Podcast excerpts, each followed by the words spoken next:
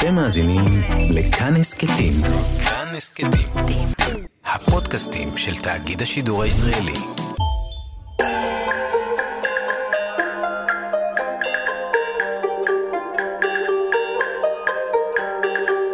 מגדל הפורצלן האבוד של נאנג'ינג הוגדר כאחד משבעת פלאי העולם בימי הביניים, והוא חרב לפני יותר מ-150 שנה.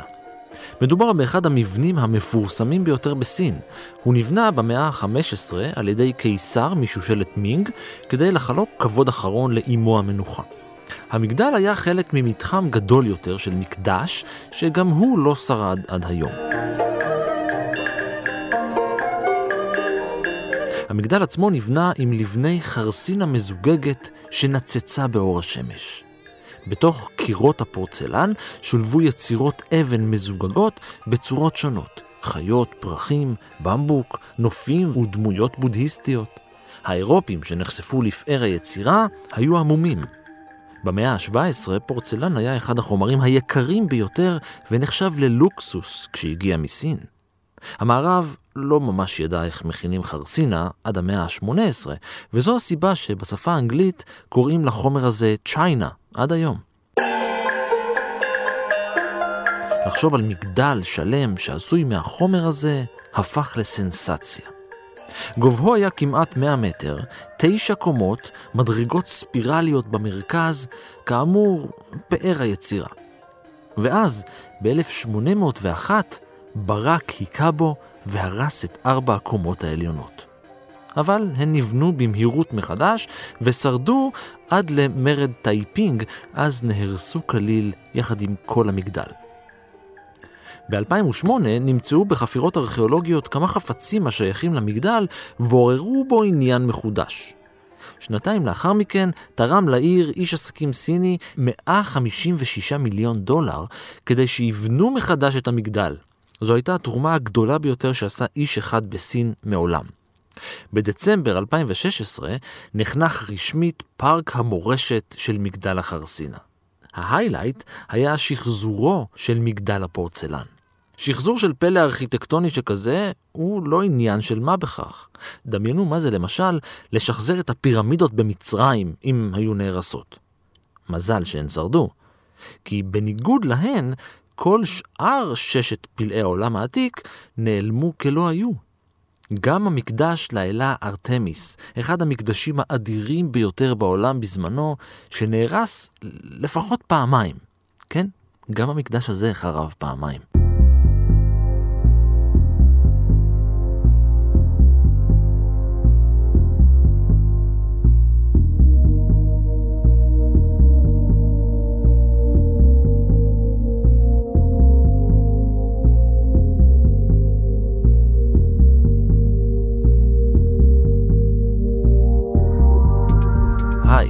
אני רן מנהר ואתם על מנהר הזמן. מדי פרק אנחנו מספרים לכם על מקרה שקרה בעבר מזווית שכנראה עוד לא הכרתם.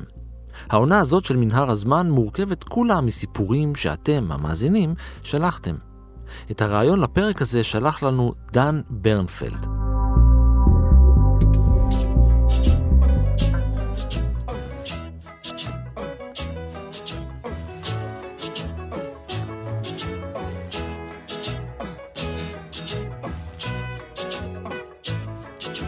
הקיץ בעולם העתיק היה משהו מיוחד.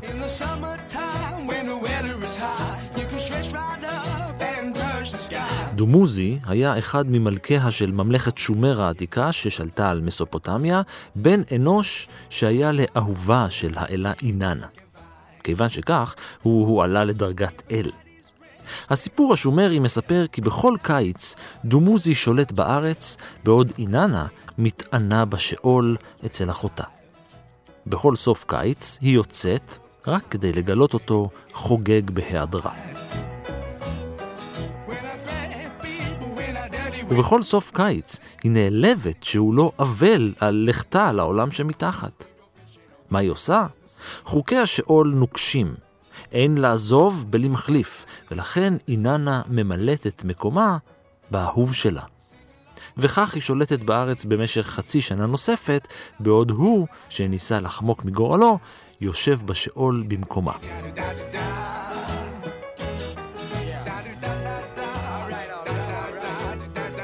סיפורו של דומוזי הוא משל למחזוריות של עונות הטבע, ודומוזי עצמו הוא המקור לשם החודש העברי תמוז, מלך הקיץ.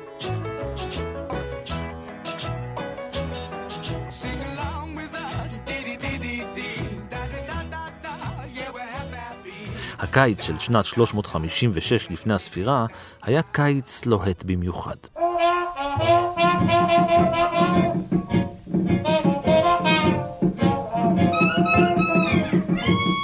לא בגלל הטמפרטורות ששררו במזרח אגן הים התיכון, בניגוד להיום האקלים היה אז רגיל לחלוטין, אלא בגלל מה שקרה בלילה של 21 ביולי.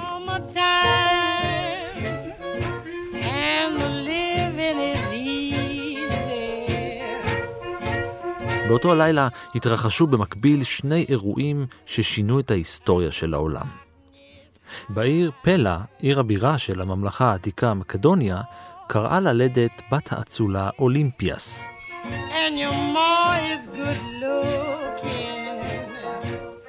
לא רק שאולימפיה הייתה בתו הבכורה של מלך אפירוס, נאופטולמוס הראשון, היא הייתה אשתו של פיליפוס בטה מקדון, פיליפ השני, מלך מקדוניה.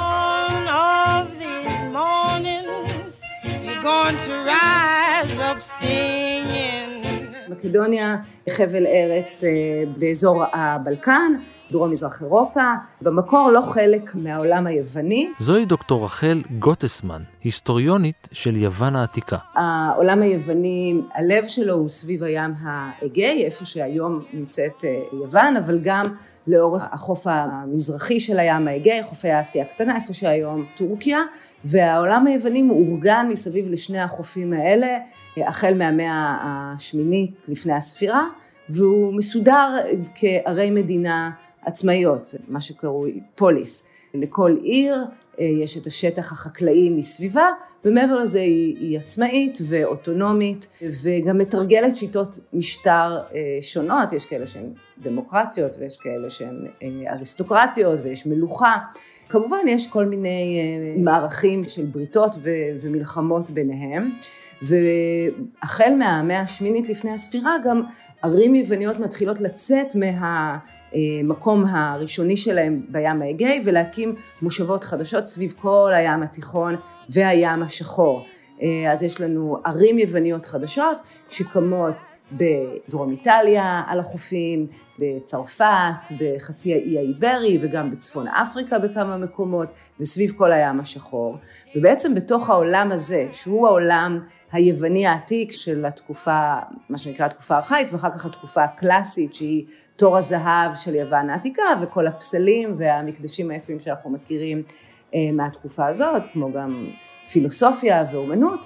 אז אה, בעצם בתוך העולם הזה מקדון לא, היא, היא לא חלק ממנו. מקדון היא ממלכה שנשלטת על ידי אה, אה, שושלת של מלכים מקומיים, והיא לא חלק מהעולם היווני של ערי המדינה האלה שיושבות מסביב לים התיכון, אפלטון קורא לזה כמו צפרדעים מסביב לביצה, והיא מסתכלת גם על, ה, על העולם היווני שמקיים קשרים על פני מרחבים עצומים אה, גם בינו לבין עצמו, כלומר גם בין ערים יווניות שיושבות לחופי הים, אבל גם עם תרבויות אחרות שיושבות מסביב לים, אה, כמו האתרוסקים באיטליה, מצרים העתיקה שכמובן הייתה ממלכה אדירה, אה, הלבנט ועוד. עכשיו, במסגרת ההיסטוריה של הים התיכון העתיק בתקופות האלה, כמו שאמרתי, יש אה, הרבה מאוד מערכים של מלחמות ובריתות.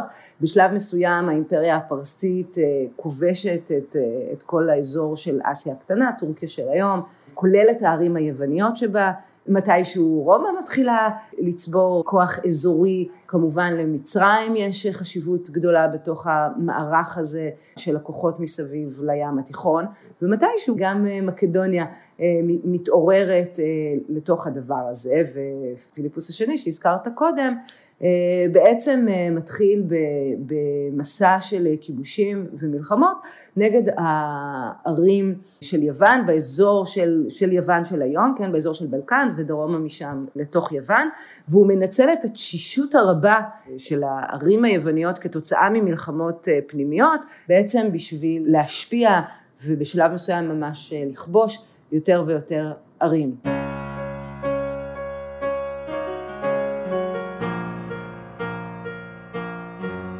ב-21 ביולי, אולימפיאס, אשתו הרביעית של המלך פיליפ השני, ילדה בן, שכמו דוד שלו, אחיה של אולימפיאס, זכה לשם אלכסנדר.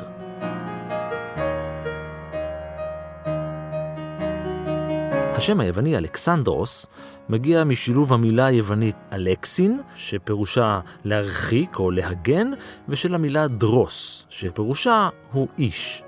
ביחד המשמעות היא מגן האדם.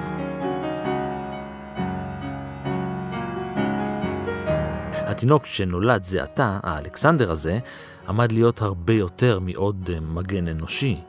שנים לאחר מכן הוא יקים את אחת האימפריות הגדולות ביותר בעולם העתיק ויכתוב במו ידיו את ההיסטוריה של רוב אירופה, אסיה וצפון מזרח אפריקה.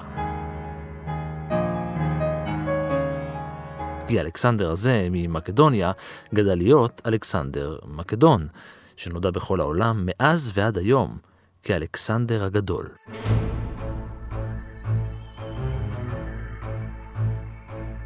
כאישיות אה, היסטורית הוא בוודאי אה, כריזמטי וממגנט, ובאמת הוא, הוא מצליח ב-32 אה, שנות חייו לחולל שינוי פוליטי וצבאי ותרבותי ודתי אדיר בכל העולם הנודע.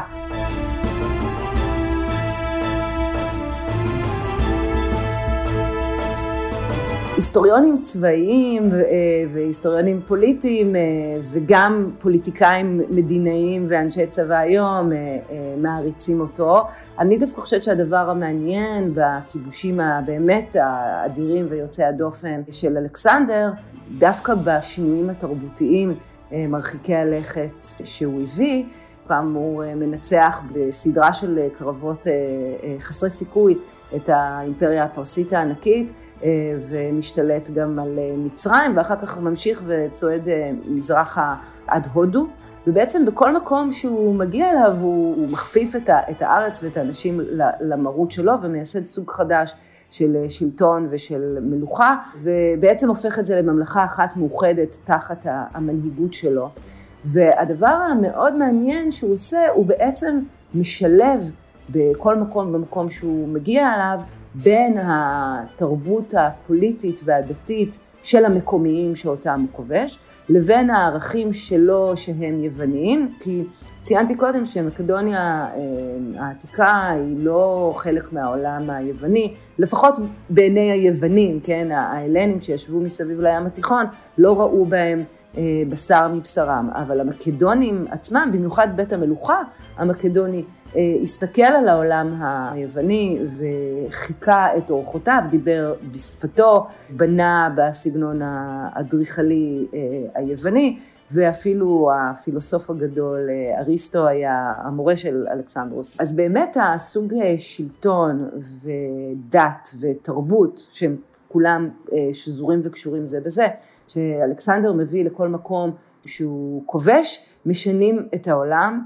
הוא עושה מה שנקרא סינקרטיזם, אה, מושג שמגיע מלימודי דתות, כלומר הוא אה, ממזג אה, את הפולחן והאמונות המקומיות בכל מקום ומקום עם הפולחן והאמונות של העולם היווני. ובכך בעצם גם אה, אה, מייסד אה, דתות חדשות שהן מכילות הרבה יותר מאמינים והן גמישות לקבל הרבה מאוד פרקטיקות דתיות וגם משנה את השלטון. האימפריות האלה רואות בשליט שלהם מלך וגם אל.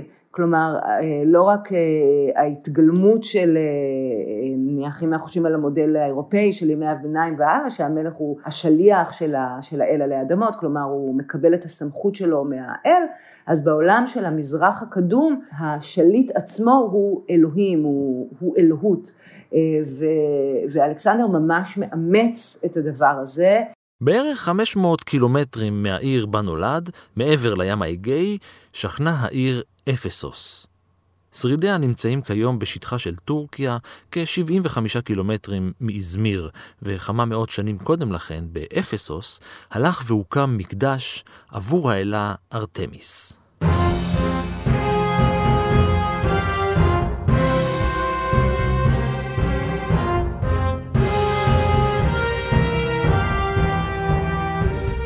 התקופה שקדמה לאלכסנדר היא התקופה הקלאסית, הערים היווניות, הפולייס היווניות בשיאן, הפילוסופיה, אה, האומנות, אה, כל הדברים שאנחנו מכירים. ועם הכיבושים של אלכסנדר מתחילה התקופה ההלניסטית, שיש לה מאפיינים אחרים, גם פוליטיים, גם תרבותיים אה, וגם כלכליים כמובן, והיא נקראת הלניסטית כי היא הלנית, היא יוונית.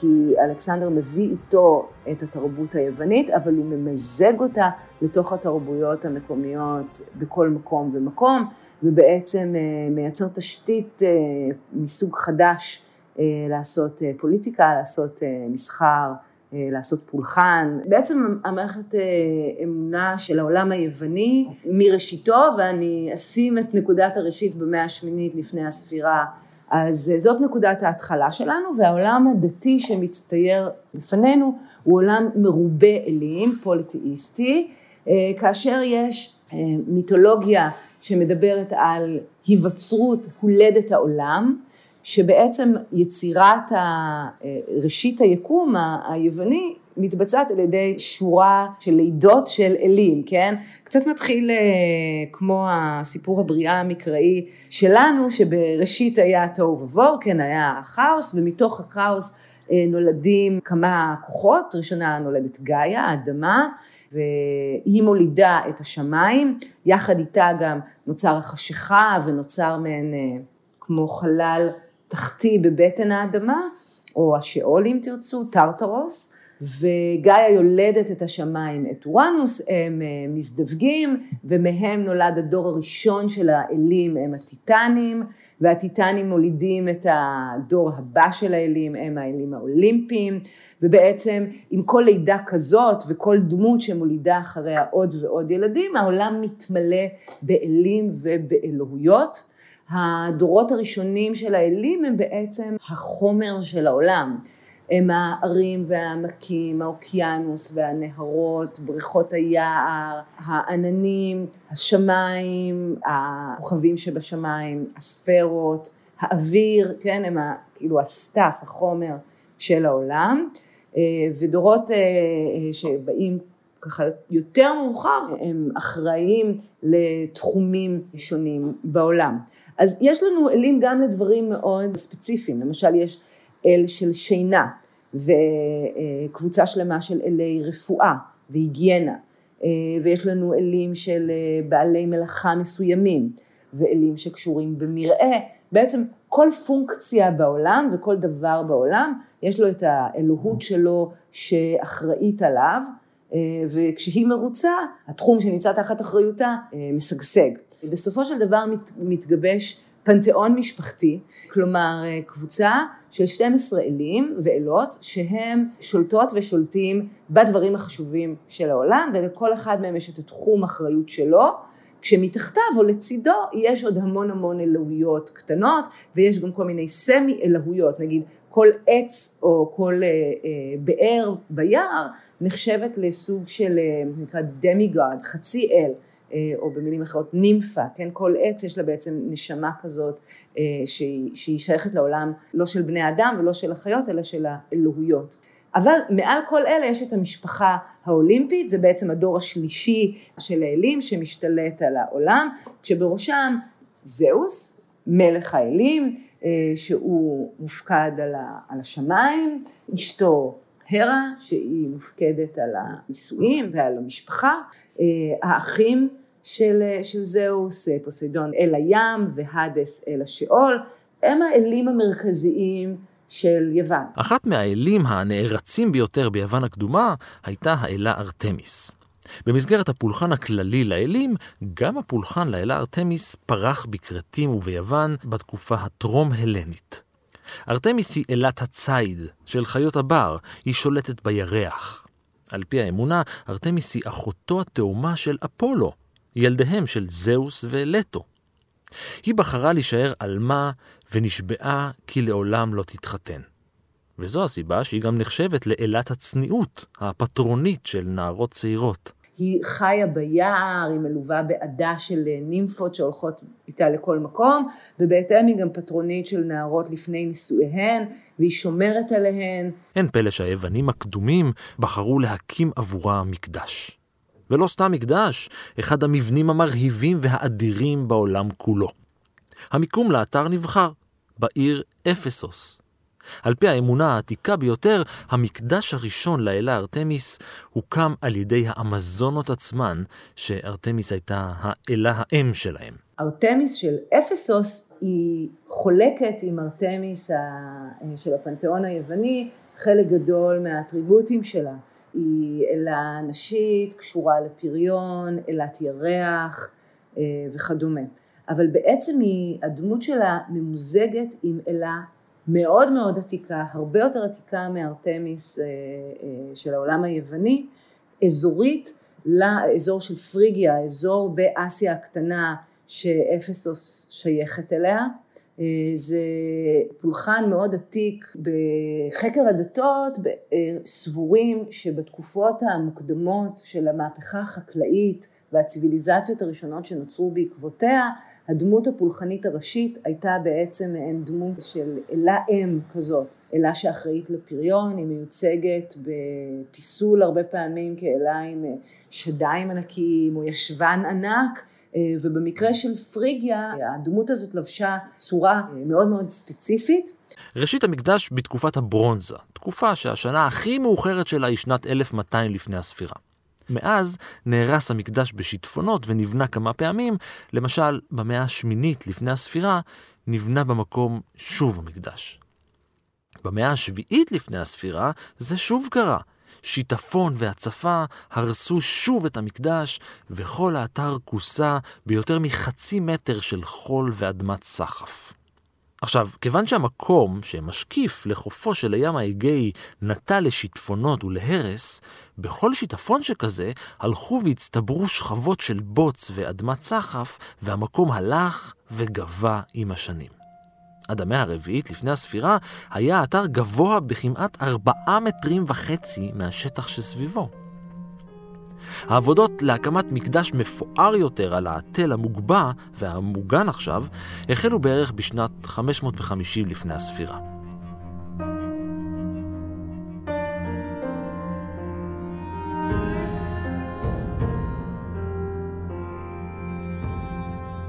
התכנון נפל לידיהם של האדריכל קרסיפרון מקרטים ובנו מטגניס. זה היה אחד המקדשים המרהיבים ביותר שניצבו על פני כדור הארץ.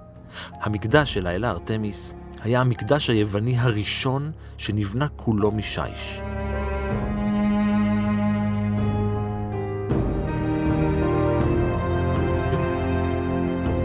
אורכו של המבנה הקולוסלי היה 115 מטרים ורוחבו כמעט 50. העמודים שסודרו סביבו בשורות כפולות תמכו בגג אדיר שהתנסה 13 מטרים מעל הקרקע. על 36 מהעמודים נחרטו תגליפים ותבליטים מורכבים, ובין שתי שורות העמודים עברו מאמינים בטקסים שונים.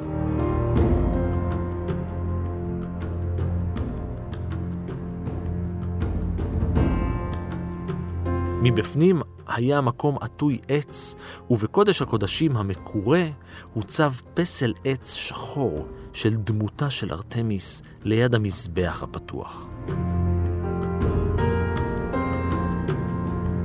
פסל של האלה היה בדמות לא ארתמיס היוונית, שבדרך כלל מגיעה עם חץ וקשת, עם כלב ציד שהולך לצידה, אלא בדמות אותה אלה פריגית עתיקה. פסל של האל או האלה בתוך המקדש הם אלמנטים מאוד מאוד חשובים, כי דתות פגניות רואות בפסל את ההתגלמות של האל. כלומר, זה לא רק ייצוג שלו, אלא זה ממש ההתגלמות של האל, בפסטיבלים אה, מוציאים את פסל האל החוצה אל הרחובות, והפסל שהיה שם באפסוס לא דומה בכלל לפיסול יווני, בטח לא בתקופה הקלאסית, כלומר הוא מזכיר אולי דגמים אה, קדומים יותר מראשית התקופה הארכאית, ובעיקר הוא מזכיר פיסול שיותר שייך לעולם של המזרח הקדום. והפסל בעצם הוא פסל של אישה עומדת, כשהרגליים שלה מחוברות יחד, בעצם הגוף יוצא מתוך אה, עמוד מסיבי משיש, העמוד הוא מעוצב כמו נניח שמלה, שיש אליה פסלים ותחריטים של חיות, גם חיות בר כמו אריות ונמרים, אבל גם חיות משק כמו אה, שור ועיזים, ומתוך עמוד השיש הזה יוצא הגוף של האלה, אה, על הראש שלה יש כתר בצורת אה, חומה, שזה גם מוטיב שמגיע מהמזרח הקדום ולא מיוון,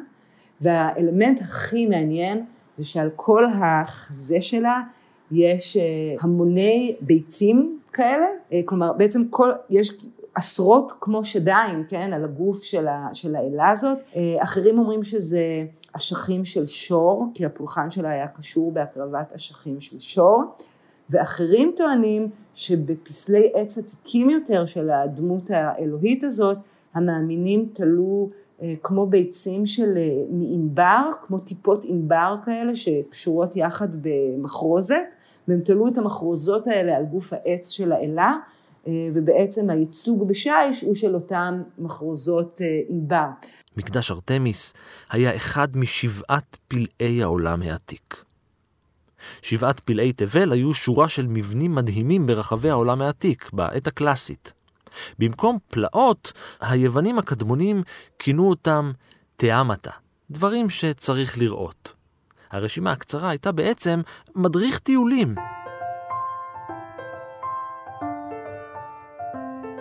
אתם חייבים לראות את פסל זהוס באולימפיה.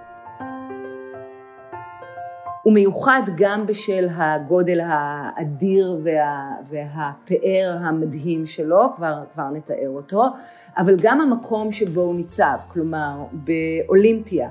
אה, אולימפיה אה, היא אתר אה, שמקודש לזהוס, וזה בעצם אתר פולחן שבו התקיימו אחת לארבע שנים תחרויות ספורט שהם בעצם טקס דתי לכבוד זהוס. היוונים מאוד אהבו את התחרות ובעצם קיימו תחרות כפולחן לאלים במקומות שונים. והאתר באולימפיה שעד היום הוא אתר ארכיאולוגי יוצא דופן, אה, מאוד עשיר בממצאים, ערך תחרויות ספורט לכבוד זהוס, פעם בארבע שנים, וכמובן האולימפיאדה המודרנית היא מעין אה, שחזור או הקמה לתחייה של המנהג הזה ובנוסף למתקני הספורט הרבים שהיו שם היו שם גם כמה מקדשים כשהגדול והמפואר בהם הוא כמובן המקדש לזהוס שהוא האל הראשי של האתר הזה. הפסל עצמו אה, הוא פסל של זהוס יושב והוא הגיע לגובה בישיבה של 12 מטרים שזה כמעט הגובה של המקדש עצמו. כלומר אם הוא היה מתרומם מכיסאו הוא היה פורץ את, אה, את הגג אה, של, של המקדש ומתנשא ככה הרבה מעל האנשים. הגוף של אה, זהוס אה, היה עשוי שנהב והבגדים שלו היו מזהב והוא היה מקושט באבני חן וקישוטים מכסף ומזכוכית. ביד אחת הוא החזיק, זאת אומרת ישבה על כף ידו ניקה, אלת הניצחון, אה, שמעניקה את הניצחון, אה, ובידו השנייה החזיק את הסקפטון, את השרביט, כלומר מקור הכוח שלו, בהיותו מלך האלים.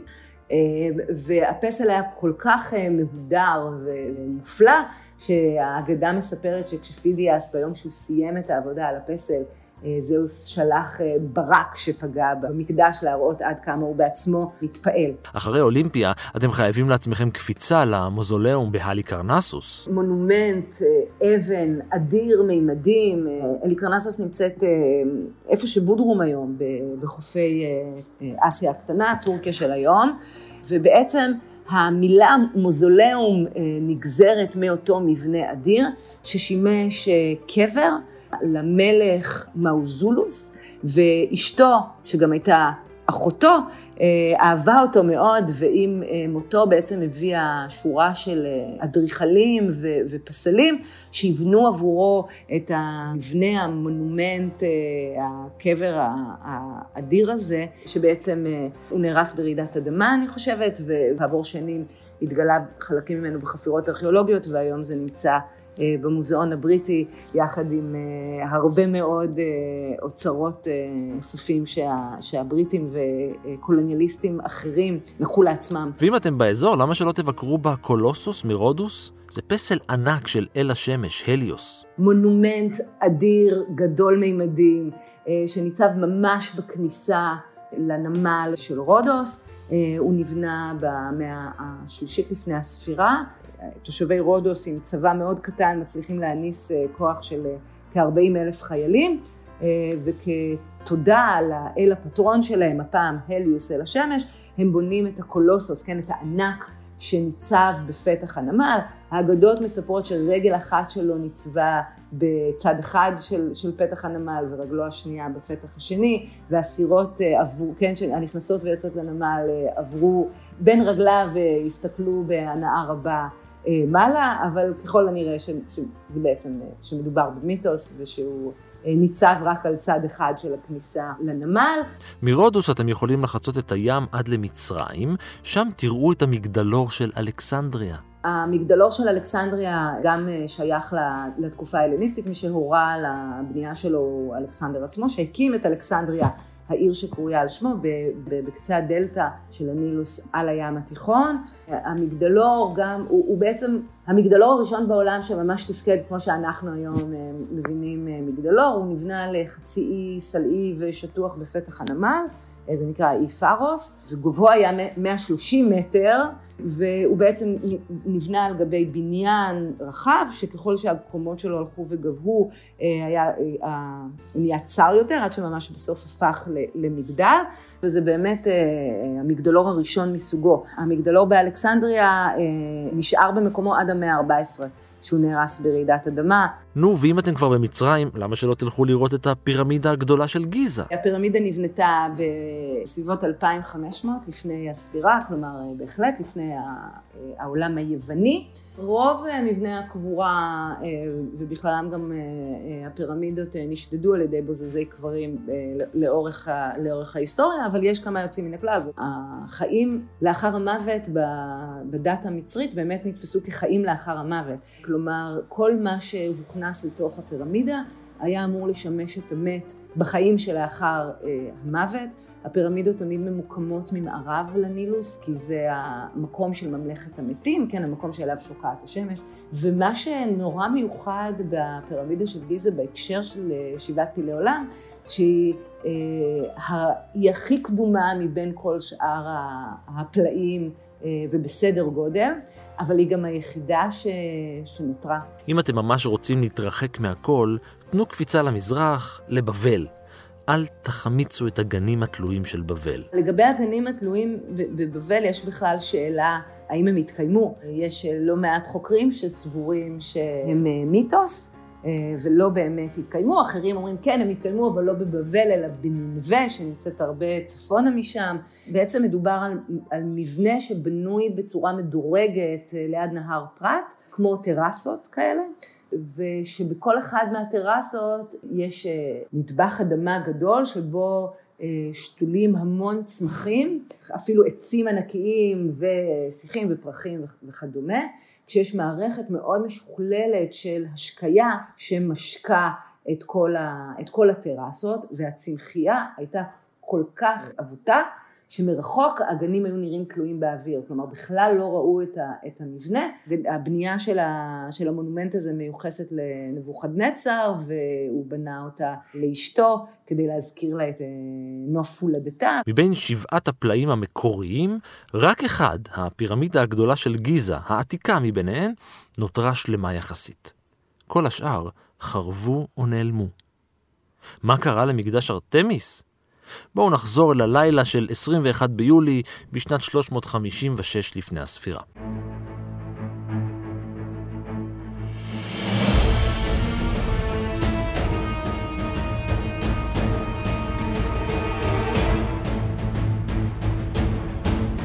מקדש ארתמיס הפך לאטרקציה חשובה ובעיקר מכניסה. סוחרים, טיילים, תיירים וגם מנהיגים מכל המרחב כולו הגיעו לראות את הפלא. הם השאירו לאלה האהובה שלהם מתנות ומנחות שונות ומגוונות, החל מתכשיטים וכסף ועד סחורות ומוצרים.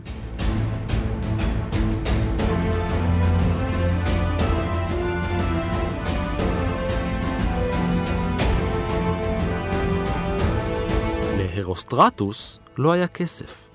לא היה לו מעמד, לא היה לו שם של ממש, ולמעשה הוא כלל לא היה תושב אפסוס. כמה מההיסטוריונים אפילו חושבים שהוא היה עבד. באותו לילה קיצי נפלה החלטה במוחו של הרוסטרטוס. הוא יעשה לעצמו שם. הוא ייכנס להיסטוריה ויהי מה.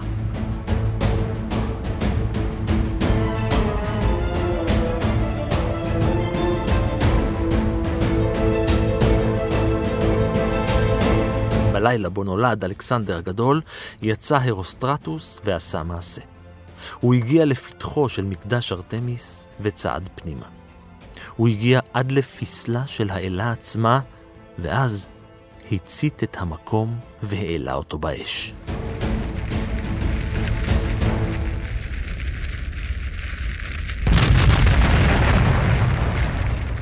פנים המקדש שעשוי עץ, קורות העץ התומכות בגג, פסל ארתמיס והריהוט, בכולם אחזה האש במהירות והלהבות כילו הכל. למחרת בבוקר, כל מה שנשאר עומד היו 36 עמודי שיש מושחרים וחורבה מעשנת. מקדש ארתמיס שוב חרב.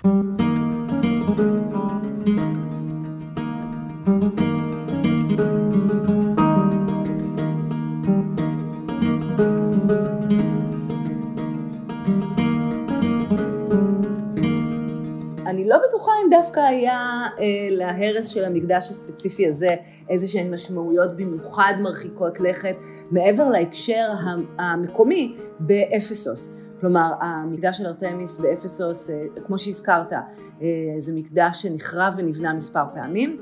אה, זה דבר שמאוד אופייני כמעט לכל המקדשים הגדולים בעולם העתיק. זה ברור שזה, כן, זה היה אתר אה, מדהים בארכיטקטורה שלו, זאת אומרת, הוא היה מאוד על פי הדגם של מקדש יווני, אבל הוא היה במימדים ענקיים, כן, אני, אני יכולה להקריא את התיאור המאוד מפורסם של אה, אנטיפטרוס מצידון, זה תיאור מ-140 לפני הספירה, שהוא אומר, ראיתי את פסלו המוזהב של זהוס, הגנים התלויים מבבל, את קולוסוס השמש, הנמל רחב הידיים למרגלות הפירמידות הגבוהות, קברו העצום של מוזולוס, אבל כאשר ראיתי את ביתה של ארתמיס שמגרד את העננים, כל שאר הפלאים איבדו מיופיים, ואמרתי שמלבד האולימפוס, השמש מעולם לא ראתה דבר כל כך יפה.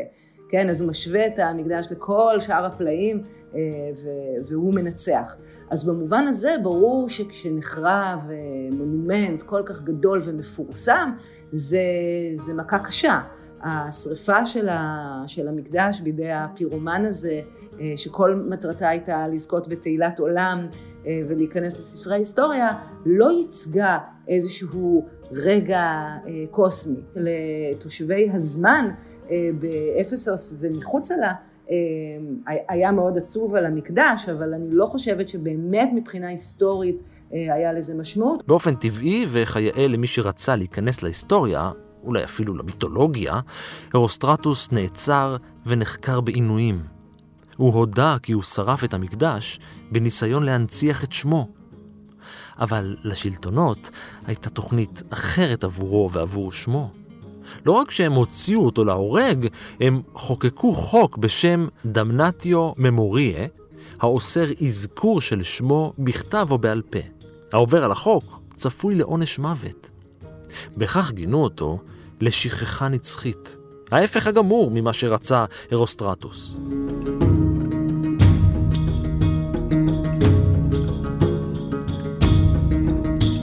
אבל בסופו של דבר, חוק הדמנטיו ממוריה היה לא יעיל. אחרת לא היינו מדברים עליו עכשיו. למרות שהיסטוריונים רבים כיבדו את החוק ולא יזכרו את שמו של המצית, כבר במאה הרביעית לפני הספירה היו סופרים שלא התייחסו לצו השלטוני. למשל, כשכתב את הביוגרפיה של המלך פיליפוס השני, הסופר תיאופומפוס הזכיר את הרוסטרטוס. גם בספרו גיאוגרפיקה מהמאה הראשונה לספירה, מזכיר אותו הגיאוגרף וההיסטוריון סטראבו. שמו של הרוסטרטוס המשיך והופיע בספרי היסטוריה שונים לאורך מאות שנים. כך יצא שלא רק שהרוסטרטוס התפרסם, שמו הפך לשם נרדף עבור מי שעושה מעשה פלילי כדי להתפרסם. במאה ה-17 ציין הסופר האנגלי תומאס בראון שהרוסטרטוס הצליח להנציח את שמו הרבה יותר מאלה שניסו למחוק אותו מההיסטוריה.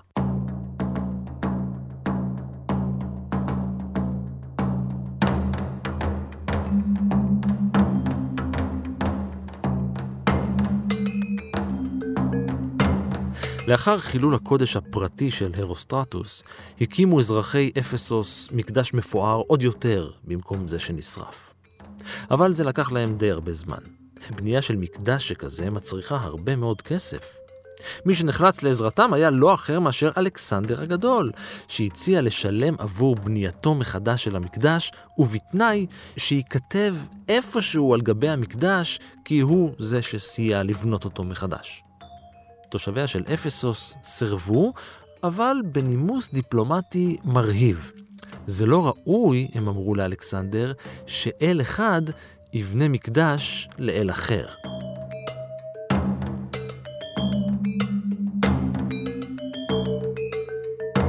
הסיפור עם אלכסנדר באמת, הוא חי חיים אה, קצרים ומלאי פעילות והישגים מדהימים, וכמובן שנקשרו בו הרבה מאוד אה, מיתולוגיות שהיום בדיעבד קצת קשה לברור מהם את האמת ההיסטורית מהתעמולה ומהדברים ש, שנקשרו בהם אחר כך, לפעמים מתוך התעמולה בעדו ולפעמים מתוך uh, המתנגדים שלו.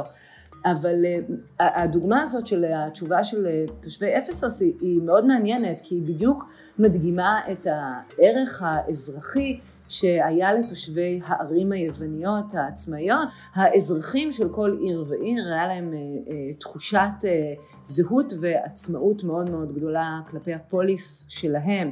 בעצם לאפשר לאלכסנדר לממן את בניית המקדש כמוהו כקבלת המרות המוחלטת של, שלו על העיר. כלומר, גם אם בפועל הוא כבש את, את השטחים, הם מעדיפים לממן מעצמם את הבנייה של, ה, של המקדש, מאשר להעניק את האוטונומיה שלהם, את ההגדרה העצמית שלהם, כן, המקדש כ, כמבנה דתי שמייצג את הזהות המקומית. בסופו של דבר הצליחו תושבי אפסוס לגייס את הכסף הדרוש, והבנייה של המקדש החדש הושלמה לאחר מותו של אלכסנדר. מקדש ארתמיס השלישי היה גדול עוד יותר. כמעט 130 עמודים, 137 מטרים אורכו, 69 מטרים רוחבו ו-18 מטרים גובהו. פנים המקדש היו מפוארים יותר, עם איקונות של אמזונות, קישוטים, ציורים, עמודי כסף וזהב, פסלים.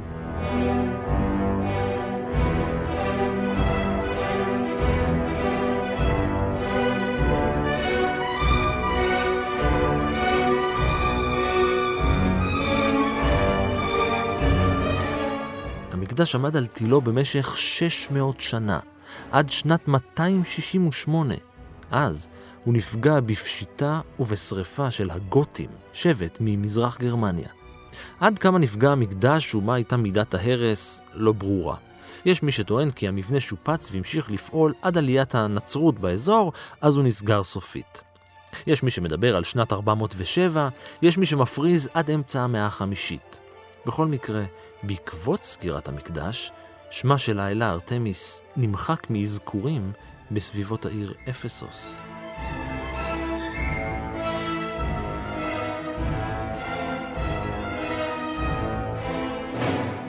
בעצם זה חלק מאותו מהלך של אה, תאודוסיוס שדיברנו עליו קודם, שגם אה, סגר את אולימפיה, אה, ובעצם ביטול כל הסגירת, ביטול והריסת כל המקדשים הפגאניים ברחבי, ברחבי האימפריה.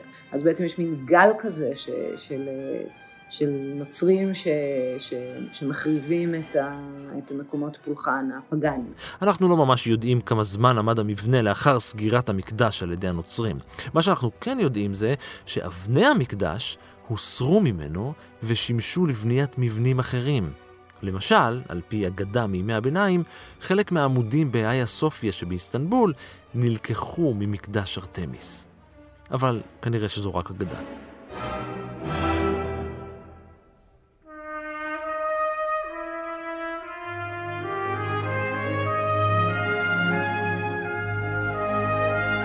כמה פסלים ואלמנטים דקורטיביים אחרים ברחבי קוסטנטינופול, מקורם במקדש ארתמיס.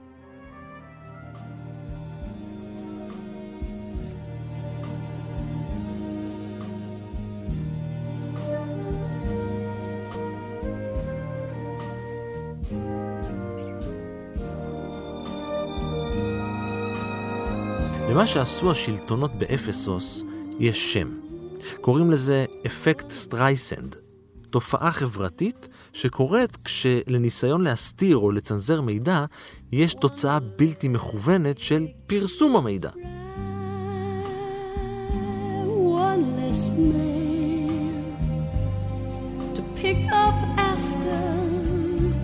אם זה שם שנשמע לכם מוכר, אז כן, התופעה נקראת על שמה של ברברה סטרייסנד, שבשנת 2003 ניסתה למנוע פרסום של תמונה של הבית שלה, שצולמה כדי לתעד את שחיקת החוף בקליפורניה.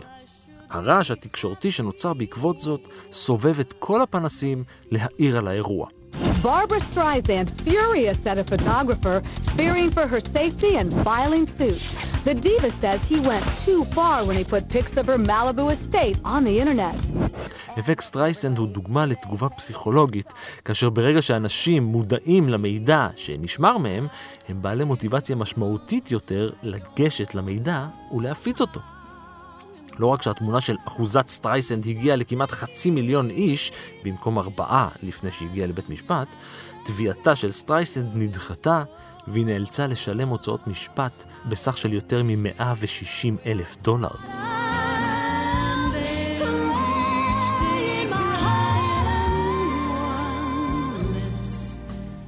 ועד כאן מנהר הזמן להפעם. תודה לרחל גוטסמן, תודה גם לאור מנהר שסגד על מזבח ההפקה, ולאייל שינדלר שבנה את מקדש העריכה. תודה גם לדן ברנפלד על הרעיון לפרק. גם אתם מוזמנים להמשיך ולשלוח לנו רעיונות לפרקים, אתם מוזמנים גם להמשיך ולעקוב אחריי ברשתות החברתיות, בפייסבוק ובטוויטר, להגיב, להעיר ובעיקר להתחבר. עוד סיפורים מההיסטוריה ופרקים אחרים של מנהר הזמן מחכים לכם כרגיל כל העת באתר שלנו, באפליקציה כאן, בכל יישומון הסכתים אחר, וגם בספוטיפיי. אני רן מנהר, נשוב וניפגש בפרק הבא.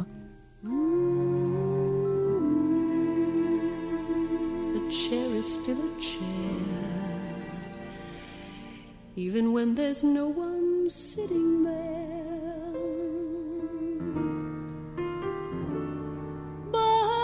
chair is not a house, and a house is not a home when there's no one there to hold you tight and no one there. You can kiss good.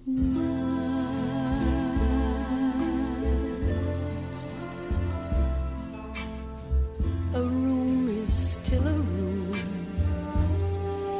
even when there's nothing there.